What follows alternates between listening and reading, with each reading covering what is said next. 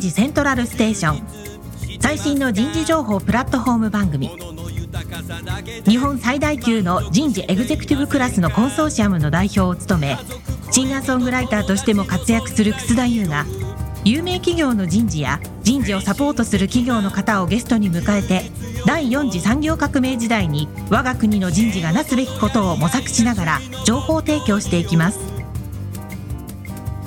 この番組は株式会社アイプラグタレンタ株式会社。株式会社セルム。株式会社 AW ステージの提供でお送りいたします。日本の未来は明るいと思うなら楠田優の人事セントラルステーション。最新の人事情報プラットフォーム番組。パーソナリティの楠田優です、えー、皆さんこんにちは。だいぶお盆を過ぎてですね涼しくはなったけど、まだまだ残暑厳しいなということで、9月に入ってもね、暑さは続くかなと思っていますので、えー、コロナに感染しないように、またはですね、外暑いですので、日射病になったりしないように、健康管理に留意してですね、人事を邁進していっていただければいいかなって、そんなふうに思います。田村彩の健康ポイント。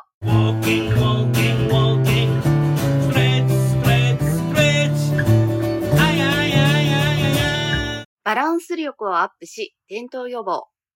座っている時間が長く、1日の歩数が減ってしまったという人は、筋力が衰えている可能性があります。特に下半身の筋肉は使われないと落ちやすい傾向があります。そして、筋力低下はバランス力の低下にもつながります。バランス能力が低下すると、つまずきや転倒のリスクが高まります。片足を上げ、膝を90度に曲げ30秒バランスをとってみましょう。できたら反対足でも行ってみてください。バランスを取るためには姿勢を安定させることも必要です。バランス力をアップし、転倒予防。今日お送りするテーマは、HR テクノロジーカンファレンスエクスポジション2022のプレレビューになります。早速、ゲストの方をご紹介いたしましょう。タレンタ株式会社カスタマーサクセスマネージャーの亀山太一さんです。亀山さんどうぞよろしくお願いします。よろしくお願いします。亀山さん。はい。いよいよ今年は会場で HR テクノロジーカンファレンスありますね。いやー、楽しみにしてましたね。はい。9月の13日から16日まで、アメリカ西海岸の時間帯になりますけど、ネバダ州のラスベガスで開催をされます。えー、もう最初から番組のお知らせですけども、この9月の13日から16日の間、タレンタの亀山さんがですね、出張に行かれて、えー、いろいろウォッチをしてきてくれますので、最終日の9月16日の日本時間は朝10時になるのかな？そうですね。で、私が15日の夜かなとそうだね。ですね。はい。えー、にですね、ラスベガスから生配信をすることになってます、この番組は。ズームのウェビナーを使って1時間やります。亀山さんは、ネバダ州のラスベガスからのホテルからですね、はい、そうですね、現地から、えー、入っていただきますので、一番早い内容が聞けるんじゃないかなって、そんなふうに思ってますので、ぜひ今から手帳に書いておいてください。日本時間で9月16日の朝10時から11時の1時間、ズームのウェビナーです。えっと、詳しくは、このサイトにバナーが多分出てると思いますので、そちらからですね、情報を得ておいていただければいいかなって、そんなふうに思います。さあ、亀山さん。はい。僕もあなたと二人でさ、2019年と18年だね。はい、そうです。はい。19年、うん、行きましたね。はい。あのー、リスナーの皆さん、ラスベガスっていうのは、カリフォルニア市はわかると思うんですよね、皆さん。うん、ロサンゼルスとか、サンフランシスコとか西海岸ですね。すね海がぐーっとありますけどね。で、ネバダ州はその一つ内陸にありますので、海のない地域になります。はい、えー、ほとんど砂漠そうでしたね。になります。えー残念なことに日本から直行便はありません。なんでないかっていうのは時間があったら後で言います。ですから、だいたいロサンゼルスから1時間うん。サンフランシスコからだと2時間。うん。シアトルからでも2時間。うんえーホノルルから行く人もいますけども、うん乗り換えないです。泳ぎに行っちゃいそうですけどね、だとね。あとはバンクーバーから行く人もいますけどね、うんバンクーバーから行くと難しいですよね。一回カナダに入んなきゃいけないから。うん。うん。まあ、LA から行くのが一番近いね。うん。直行便はね、ないんですよ。そうですよね。うん。これはね、一時あったことがあるんだけど、今は日本から直行はないね。うん。で、ラスベガスっていうのは、第二次世界大戦が終わった昭和20年に、はい日本は戦争負けたんですけど、アメリカは勝ってますよね。うん。で日本の昭和20年にですね、マフィアが、あ大体シカゴのマフィアだし、マフィアがはいラスベガスにホテルを建てて、うん。一階にカジノを作って儲けようぜうん。っていうところで、戦争が終わった年にやってるんですよ。うん。で、僕らがよく泊まる、はいあの、フラミンゴ？はいはいはいはい。あのフラミンゴホテルは、一番最初は、そのマフィアが作ってます。うんうんうんで、それがですね、その後みんなね、いわゆる大富豪のホテル。はいヒルトンとか。うん。うんうんうん。ホテルがですね、同じような形で、ラスベガスにホテルを作って、一階にカジノを作り始めて、大きくなってってるんですよね。うで、んあのフラミンゴホテルも、最初はマフィアがやってたんですけど、マフィアが逮捕されちゃって、売却しなきゃいけないところにヒルトンがはい買ってですね、M&A して、うん。ヒルトンフラミンゴになってました。うん。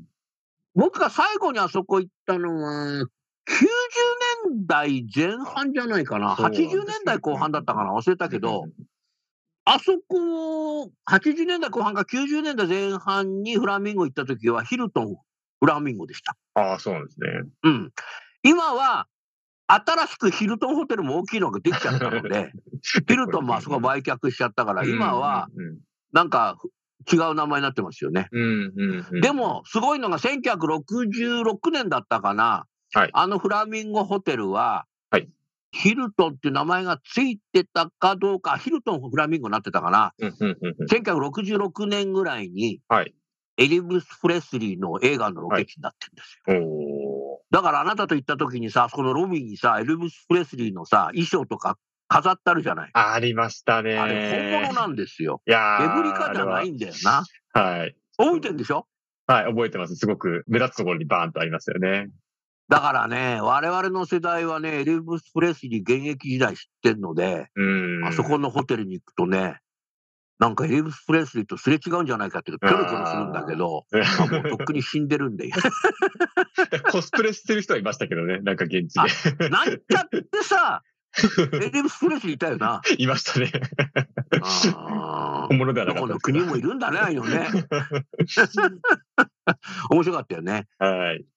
カリフォルニア州っていうのは日本列島と同じぐらいでかいんですよ。うんうんうんうん。2017年でしたかね、はい英国1年間の GDP をカリフォルニアだけの GDP が抜きましたよね。うだから当時トランプ政権でしたけども、カリフォルニア州がなんか独立しようみたいな動きやったら、うんトランプが絶対ダメよっていう形でやって、あれしてましたけど、カリフォルニアってだからすごいよね。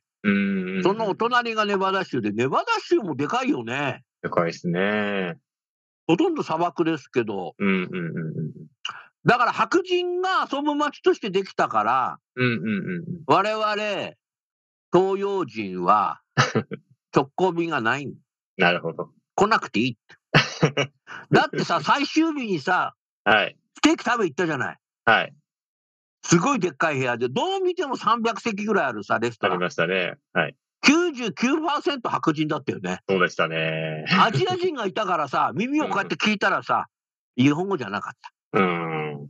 黒人は白人と一緒にいる客はいたけど、黒人同士もいなかったね。うんうん。だから完全にね、ああいうレストラン入ると分かるのが、白人の遊ぶ場所になって未だに。うんうん不思議だね。うん。で、アメリカで大きなカンファレンスができる場所って大体ラスベガスか、はいロサンゼルスか、はいあとはフォートローダーデール、うんうんいわゆるフロリダ、うんうんうん。あとシカゴかな。うん。そうそこしかないんだよね。うん。うん。とにかくアメリカで大きいカンファレンス、いろんな産業があるけどやると、英語圏の国がみんな来ちゃうんで、そうですよね。うん、私たち英語圏じゃないから、あんまり日本人来てないよね。うん。はい。さあ、まずね、はいこれまでの HR テクノロジーカンファレンスのトレンドとはい。動向はい。を話していただいて、はいえー人材保持の活性化っていうところに来てるかなと思っていて、うんうんうんうんキーワードが一つ二つあると思うんで、その辺の話をしてほしいなとそうですね。はい。思ってます。それでね、はい番組的には、今の人材保持の活性化のとこから今日入りませんか？わかりました。一つ二つあるでしょう、キーワードが。でそうですね。まあ我々の方でも、まあ、ずっと経年で見ていて、今年、特に我々として注目しているところとして、やっぱりこう、例えば、この領域だと、サーベイのソリューションっていうのは非常に2016年ぐらいからですね、もうずっとあるエンゲージメントサーベイ、パルスサーベイだとか、いろいろあるんですけども、これがね、やっぱりスマホでできるということで、データドリブンって考えたときにサーベイすると、リアルなデータが取れるっていうことで、はい紙でやってると大変だったんだけど、そうですね。早くできるっていうことで、まあ、やるわけですよ。うん。だから開発する側もいろんなもんが出てくるし、うんうん。企業側もそれを活用できる時代になったっていうことなんでしょうね。だからサーベイはデータドリブン人事としては、うん。いい方向に行ってますよね。だから HR テックのツールを使ってデータを早く取って分析できますようんっ。ていうことうんなんじゃないでしょうかね。そうですね。で、そこの、やはり見えるデータを、まあ、分析するのももちろんそうなんですけど、やはりそこが、サーベイ取った方の一人一人の行動にどう変容していくか、どういう気づきを与えるか。あの、この前もフィードバックテーマに、楠田先生とあの、セッションをやらせていただいたことありましたけども、その、うん。例えば360度サーベイで、こう、部下の方からのこう、フィードバックを受けて、じゃあ、具体的にどうしようかっていうところだとかって、すごくみんな人事の方、今までも頭を悩まされてたと思うんですけども、うん。そこが、例えば AI の方でこう、レコメンドの、まあ、ドラフトがこう、パッと出てきたりだとか、そういうようなところっていうのは、やっぱり具体的にそこからどうアクションにつなぐかっていうところですね。結構気にされてるようなソリューション出てきてるというふうには聞いてますね。とかく陥るのが、サーベイだけやって、後工程のアクションをしない。うんうん、うん。したくないっていうんじゃなくて、しないうん。のが多いね。だから、 PDCA って言ったときに、フィーフィーディ、フィーディで終わっちゃう。亀山さん、それなぜだかわかりますか？あちょっと僕がいろいろ言いましょうか。はい。まずね、順序不動ですけど、一つが、サーベイをやること自体が人事のその担当者の MBO になっちゃうんだよな。ああ、なるほど。だから、やったっていうことでや評価を上げようとしてしまう人が多いということ。うん。で、それはなぜっていうと、うん。日本の場合、ジョブになってなくて、はいはい。ローテーションで人材開発を得るケースが多いので、なるほど、なるほど。CA までやるまでやると評価が下がっちゃうんだよな。あサーベイを取ってこんな結果が出ましたっていうところでいいねっつって評価を上げて移動してしまうっていうことが多くて。うん。で、引き継ぎもままにならないんで。うん。これがね、まずね、21世紀の20年間の陥りやすいうん。ことですよね。うん。うん。うん。だから今風な言葉で言うと、はい。人的資源の人たちなのよね。ああ。つまり、僕がいなくなったら後任者が来るからっていう、つまりう、ん。石油や石炭のような原毛補充の考え方です。なくなっちゃったからまた掘ればいいでしょみたいな。うん。うん。僕いなくなっちゃうから後任者がやればいいでしょっていう。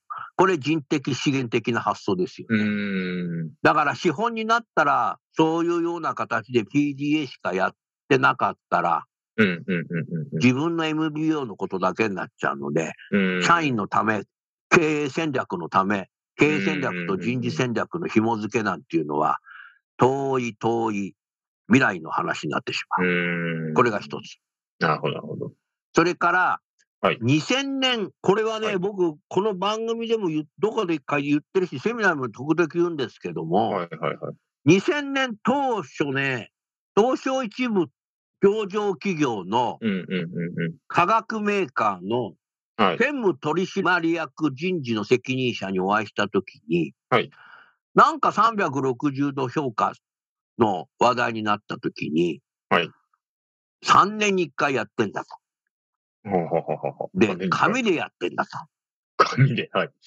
で、回収すると人事のうん、会議室にうん、段ボールの箱が現場から宅急便で送ってきて、天井まで積み上がるんだと。うん、うん、うん。それで業者2社にね、集計してもらうんだうん。と。OMR を見てくれる業者。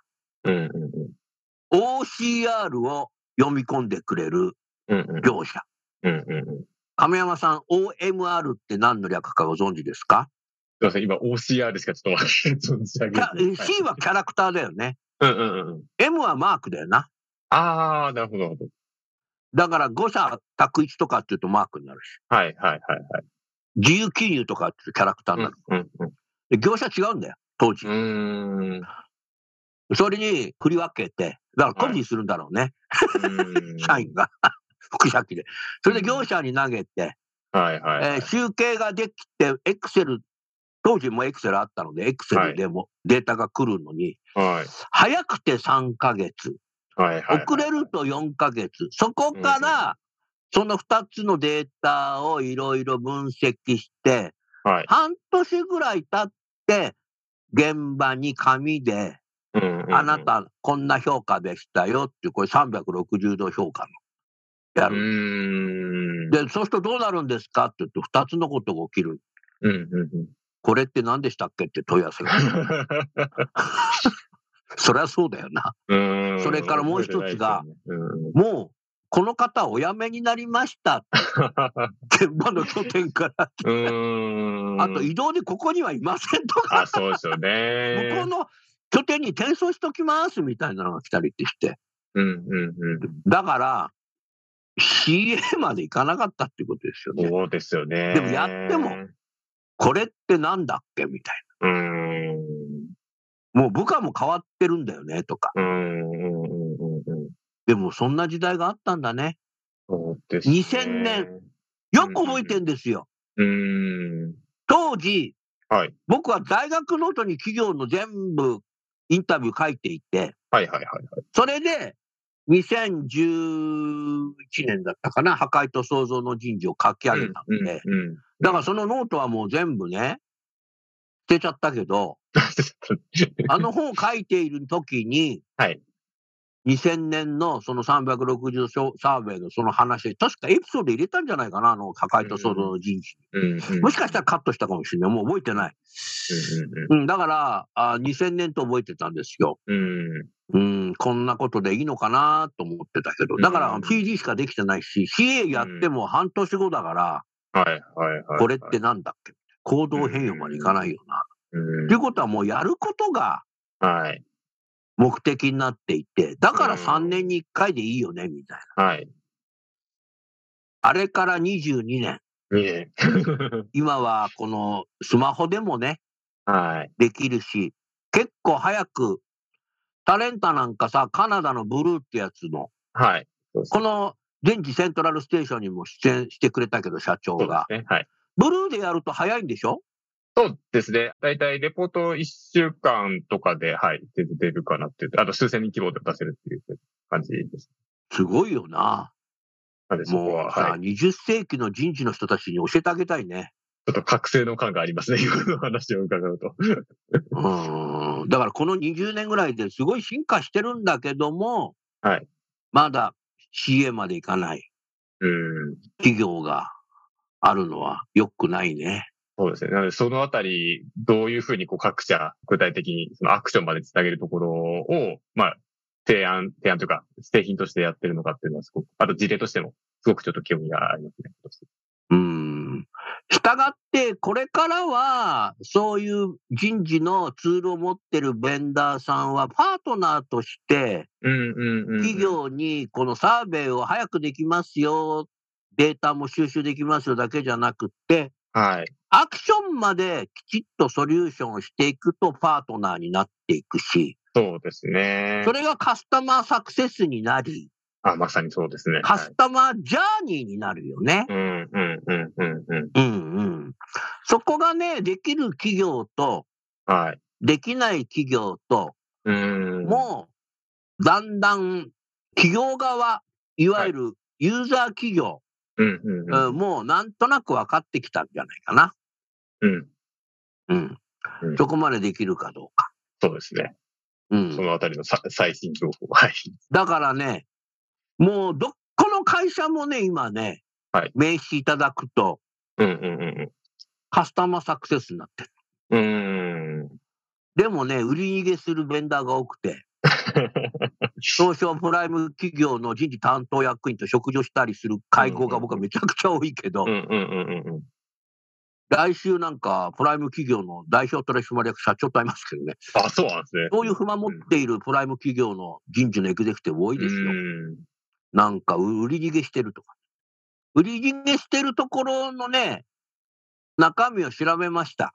うんうんうん。そしたらそこの会社に受注すると、うんインセンティブがガバってもらえるので、うん。インセンティブもらうとね、転職しちゃうんだって。ああ、なるほど、なるほど。売り逃げって言うんだって、それ。うんうんうんうん。うん。だからインセンティブはもらってもいいんだけど、後工程までやってくれないとはい。ダメなんだよね。そうですよね。つま、り、カスタマーサクセスは、エンプロイサクセスになってたんじゃないかって。うん。我々、うんそうですね。やっぱ結局、う我々もこう HR テクノロジーこう提供する側として、あの、最終的なえエンドユーザーというか、はい、エンプロイのメンバーの皆様にどういう効果があるかってところ。でそれやらないと、最終的にお客様が良くなっていけば、うん。パートナーとして長くお付き合いいただきながら、営業の成績も上がると思うんだよまあ、ね。まさにそうですね。だからやはりね、セールスがね、短期飛行になってんだよね。うん。でも人材育成って短期じゃできないじゃない。できないですね。明日から君は社長だみたいな。そんな、いきなり、まだ入社した、昨日入社したんで分かんない。できませんよ人材育成ってね、漢方薬なんだよ。漢方薬？はい、うんと言いますと。これはね、医薬メーカーのね、人事の人が言ってた。そうなんですね。西洋医学のはい。グローバルの企業のはい、はい、はい。はい外資系でしたけど、うん、うん。人事の CHRO が言ってた。うーん。うちは、あの、西洋医学だけど、うん、うん、人材育成は漢方薬で。面白くない？これ。うん。うん。それはどういったこう観点でというか？人材育成に即効薬なんかないって。ああ、なるほど。ねそういうことですね。あとなんか何が効くかわからないとか、そういうところは。漢方薬でじわじわじわじわ。うんうんうんうん。面白い話だようん。ね。うん。うん。だからやはり本当に人事がプロフェッショナルになり、はい。これからはやはりデータドリブン人事が人的資本で重要になってくる。それにはスマホでもパソコンでも使えるテクノロジーが必要だと。そうですね。テクノロジーを使うことによってデータが取れる。文字情報も取れる。それを早く集計分析して、うん。またフィードバックできる。それを分析したものを CHRO や CEO に上げることによって、情報開示の方向にも貢献できる。うん。それがプロフェッショナルな人事パーソンとしての姿になっていくので、うん。うんえーこれは採用でも育成でも全部そうなっていくので、ね。えー PDC をきちっと回すっていうことが重要で、自分たちだけではできない時代でもあるので、そうですね。これはパートナー企業を探して、そういうパートナー企業なのかっていうことを見極める力が企業の買う側は必要になってくるんじゃないかな。うん。そういうふうに思うな。はい。もう一つはキーワードとして何がありそうですか？あの、まあ、今回はこう HR テクノロジーカンファレンスっていうところで、まあ、我々も HR テクノロジーを見に行くんですけども、昨今、やはり全世界的にこのコロナの影響というところもあって、こう実際にこう、働く現場っていうところがもうデジタルシフト、今もこれズームで撮っておりますけども、オフィスじゃなくて結局スラックだとかメールだとか、各種そういう、まあ、働くための仕事の中で起こっているということがございます。で、うん。その流れを踏んで、やはりその人事の製品っていうところも、最終的に従業員の方にどう効果を与えるかっていうところ大事になってます。ので、あの、うん。どんどんですね、その普段従業員の方が使うワークテックと、もう密接に絡み合って、例えばチャットでサーベイがもうそのままできたりだとか、チャットでそのまま従業員の検索ができたりとか、そういうようなところっていうのはトレンドとしてすごく大きいっていうふうに聞いてます。なるほどな。ワークテックっていう言葉は、まだあまり浸透していないかもしれないね。そうですね。はい。これも新しい単語かなというふうには思いますけども。うん。あの、HR テックっていう言葉は少し死語になってきてるね。そうですね。っていう言い方は良くないんだけど、なんかあんまりみんなもう言わなくなっちゃったかな。うん。なんかこう、ブーム的な言葉になって、古いな、みたいな。うんうんうんうんうん。最近ブーカってあんまり言わなくなっちゃったよねって、それよりもコロナの、コロナとか戦争の方が大変なことになってるよう。ーん、そうですね。なんか、ちょっとそういう緩いワードでい言えなくなるほど、ちょっと、はい、大変な感じが。いや、もっと見えなくなっちゃったからね。うーん。考えてくると、HR テックって言葉だけではなくて、今のワークテックとの融合そう。っていうことも出てくるし、まあデータドリブンっていうことがはい。そもそも人的資本には必要になってくるでしょうと。あの、で、そういう意味だと、ワークテックの方でも、従業員の方のこう実際の働き方のデータみたいなところが、まあ、より如実に、あのタイムシートよりももっと、まあ、どう分析するかっていうのはありますけども、そういった、うん。まあ、分析情報にもなるっていうようなところとかも、ちょっとトピックとして、分析対象うん。になりますね。うーんあの、そうするとね、このサーベイの話と1個目のワークテックで新しいところまでやらなきゃいけないってなった時に、はい。現場の社員からすると、はいなんかさ、年がら年中サーベイ来るな。サーベイの洪水みたいな形に思われないでしょうか？そうですね。なるべくなので、そういうふうに思われない。ここも数年一貫して、やはりこの従業員体体験っていう言葉はすごくホットトピックになってきてると思うんですけど、うんや。はりその、さっきの話でこう、サーベイしたけど、実際にそのレポートがフィードバック返ってくるのが半年後とかになってくると、従業員の方からすると、なんじゃこりゃとしか思わないわけでして、それがうん一人の人間として、あの、自然に、あ、これ役に立ったなとか、あ、こういう気づきがあったなっていうふうな、で、かつ無理がない ような状態に、えーなるべくするような仕組みっていうのは、HR テクノロジー全体の流れとしてあるっていうのはちょっと聞いてますね。だから人事のテックで360度サーベイだとか、うんうんエンゲージメントサーベイだとかも、うんやりたいと、うん。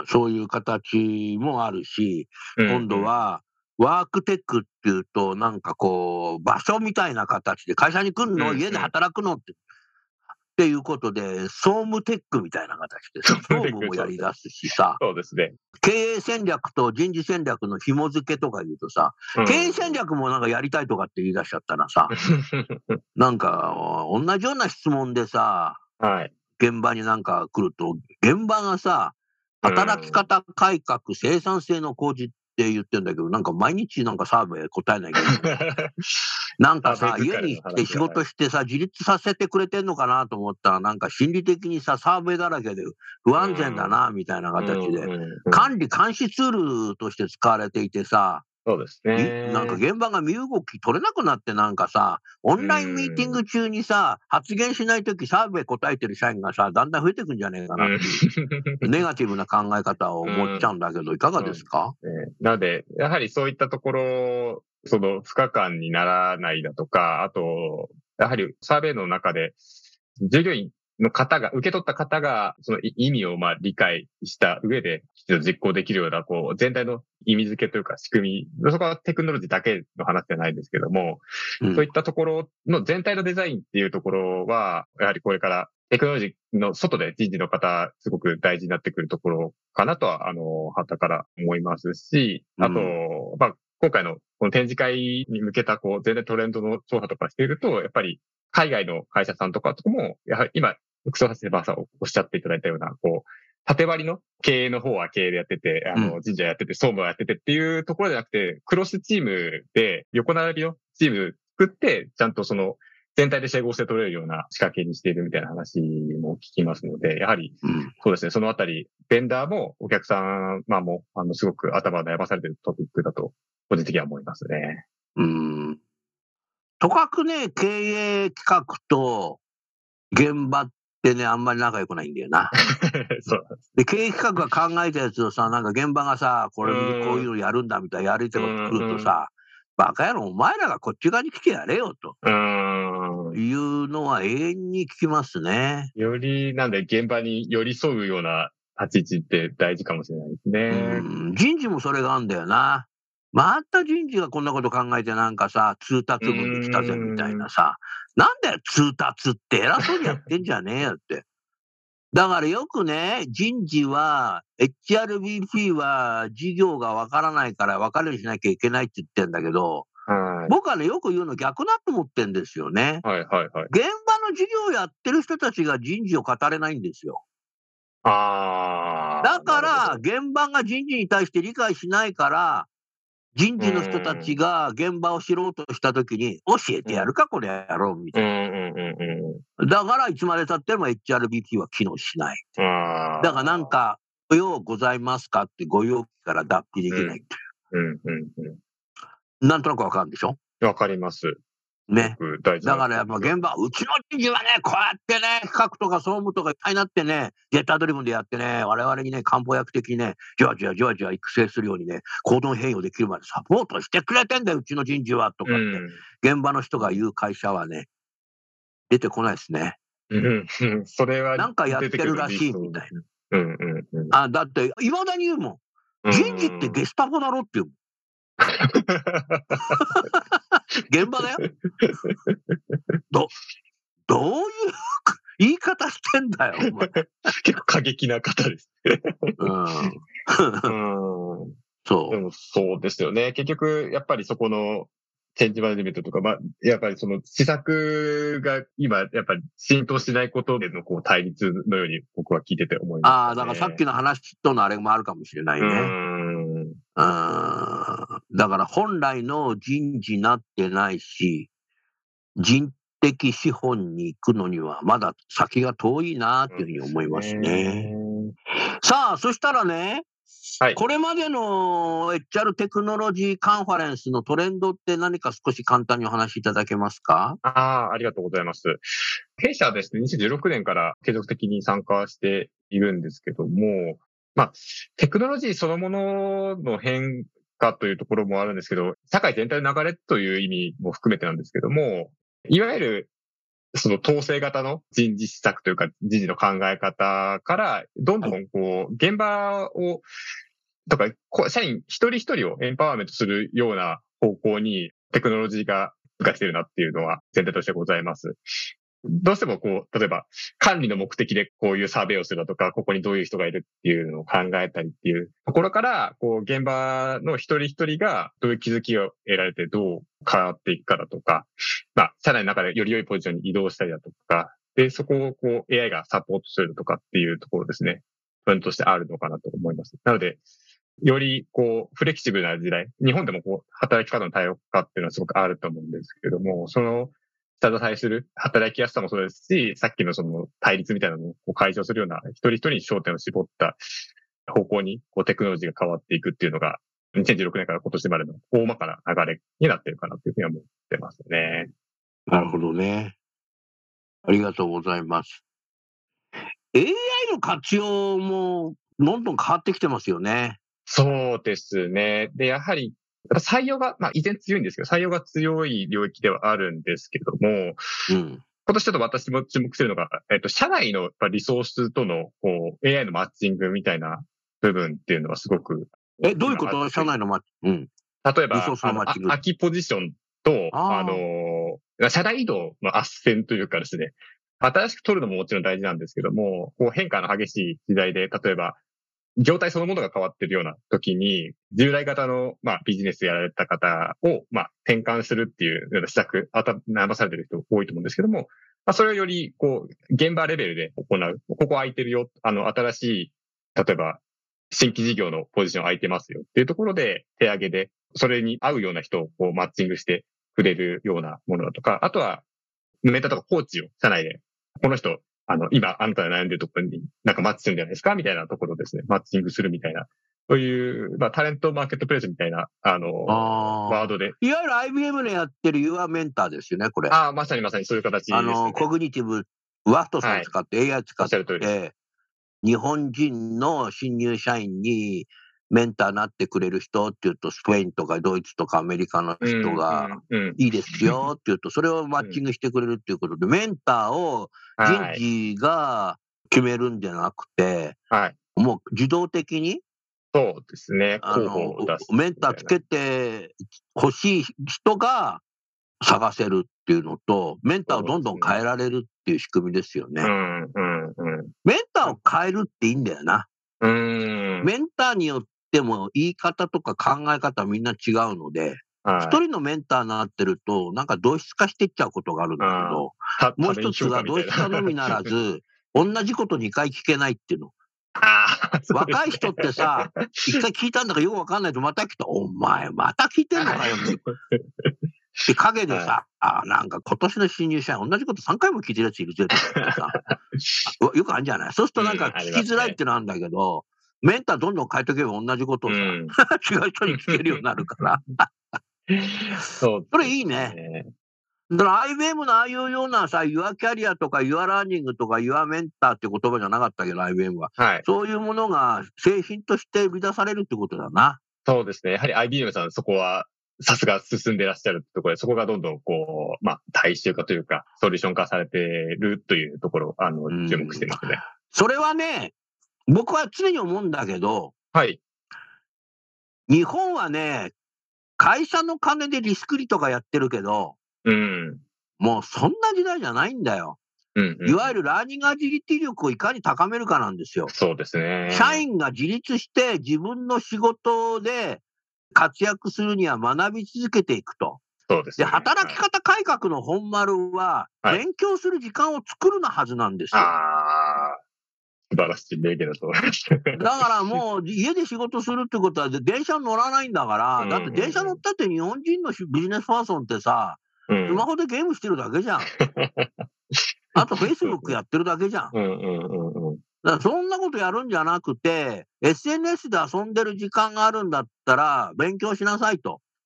で、日本人は何勉強していいか分かんないから、いろんなことをリコメンドしてくれるの仕組みだとか。はいはいはいはい。あ、それもそうですね。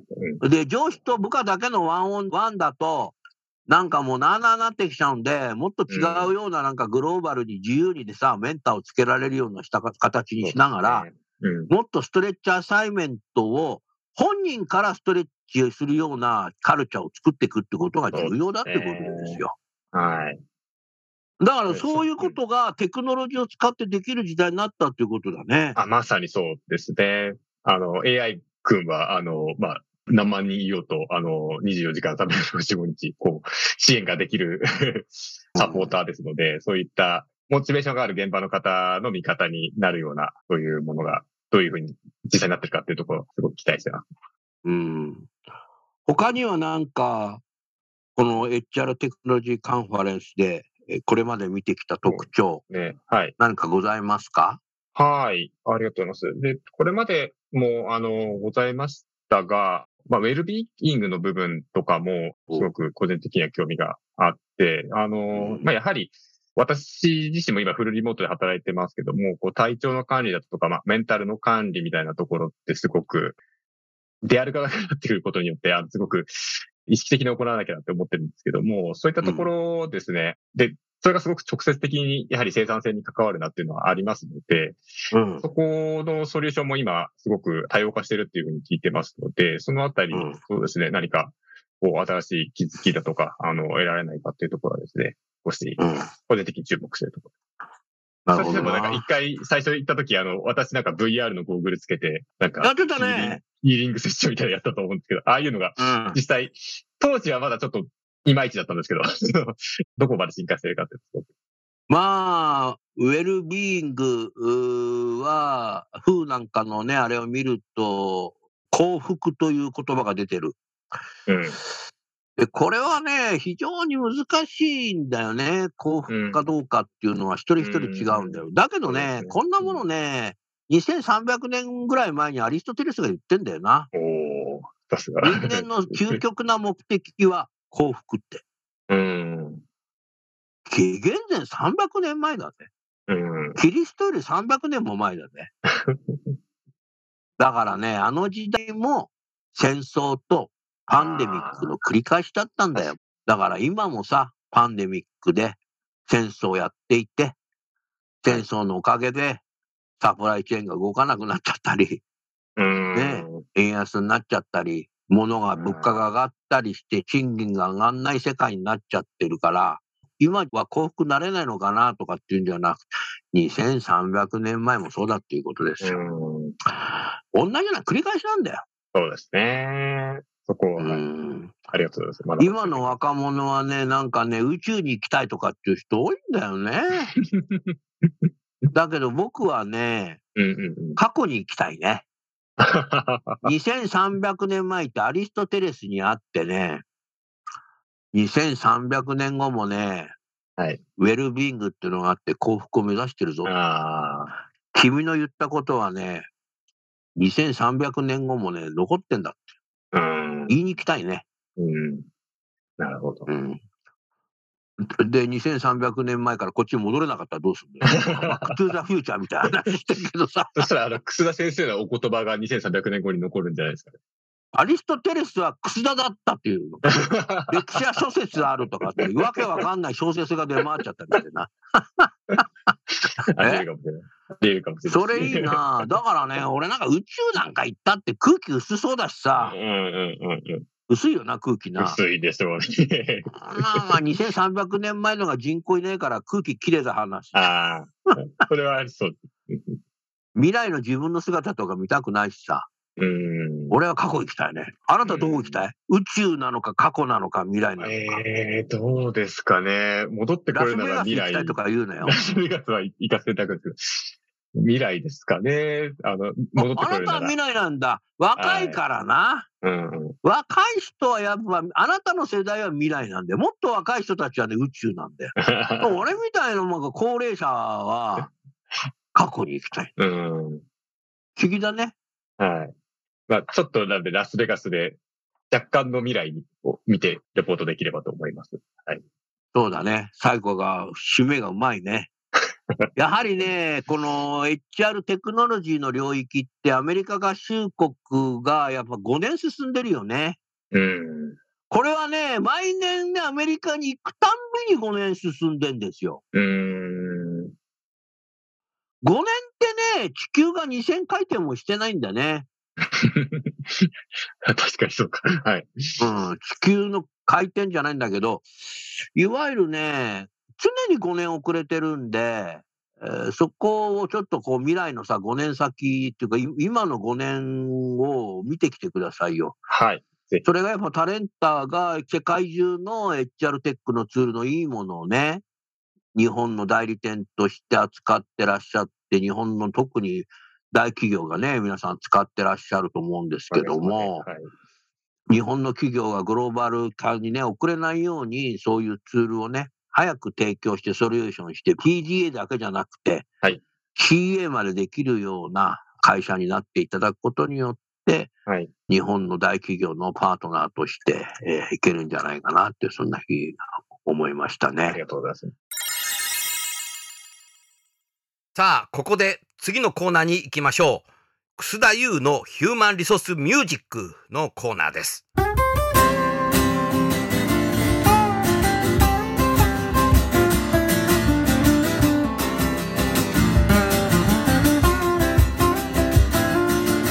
今日お送りする曲は私のセカンドアルバムの中から残業イルミネーションという曲になります。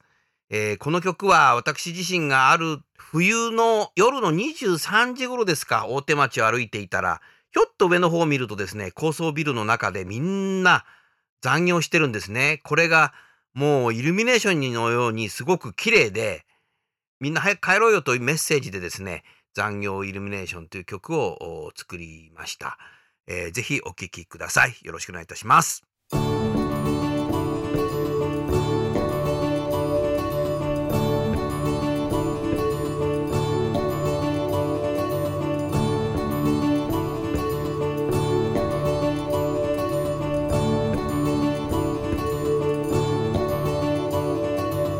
夜も更けてきた。そろそろ仕事終えて外では彼女がもう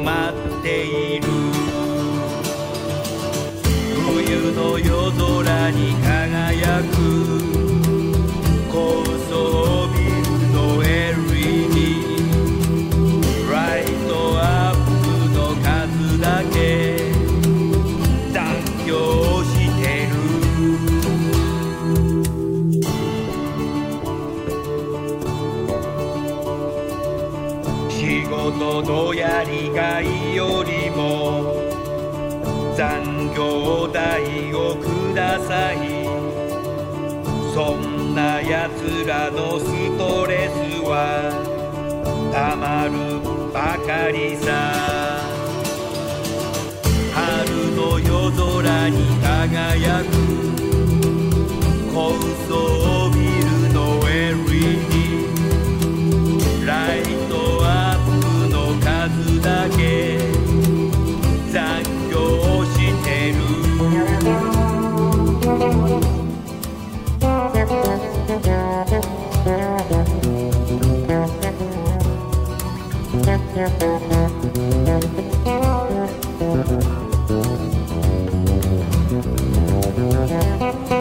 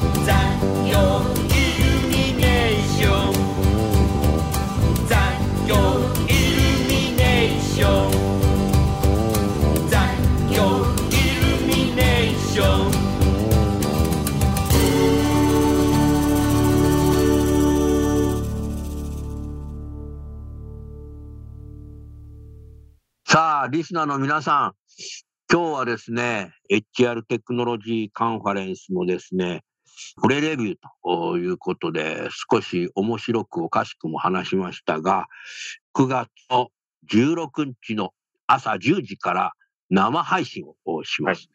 でもちろん10月1日からあその生配信したやつは、ポッドキャストでこのラジオでも聞くことができますけども、いち早くですね、キャッチアップして自分の会社の自分の MBO に入れながら人的資本になるためにデータドリブンできるように準備していただければいいんじゃないかなって、そんなふうに思います。亀山さんね、もうね、このラスベガスに行く時期って、はい昼間気温が40度ぐらいなんだよ。暑くラスベガス。ただただしね、唇が乾くんだよな。はい。湿度が10%ないんだよ。ないですね。だからね、コーラか片手に歩かないしかならない。でもだかはいら気温が40度でも湿度が10%だと、一日中 T シャツ着てて外歩いてても汗かかないんだよね。そうですね。だからホテル戻ってきてクンクンって匂い感で全然汗臭くないから明日もこの T シャツ着ちゃおうかなみたいな。不思議な国だよね。ただしさ、リップクリームもつけないとうん。唇カサカサになるよね。だからあの展示会場でさ、ノベルティってリップクリームが一番多いよね。ありましたね。僕なんかいっぱい持ってきちゃったもん。まだ使ってない日本でリップクリームとか使わないもん。今年はマスクとかもしてるから、ちょっと、潤い保てそうですけど。ああ、本当だね。はい。気をつけて行ってきてくださいね。はい。それじゃあ番組を終わりましょう。ごきげんよう。ありがとうございました。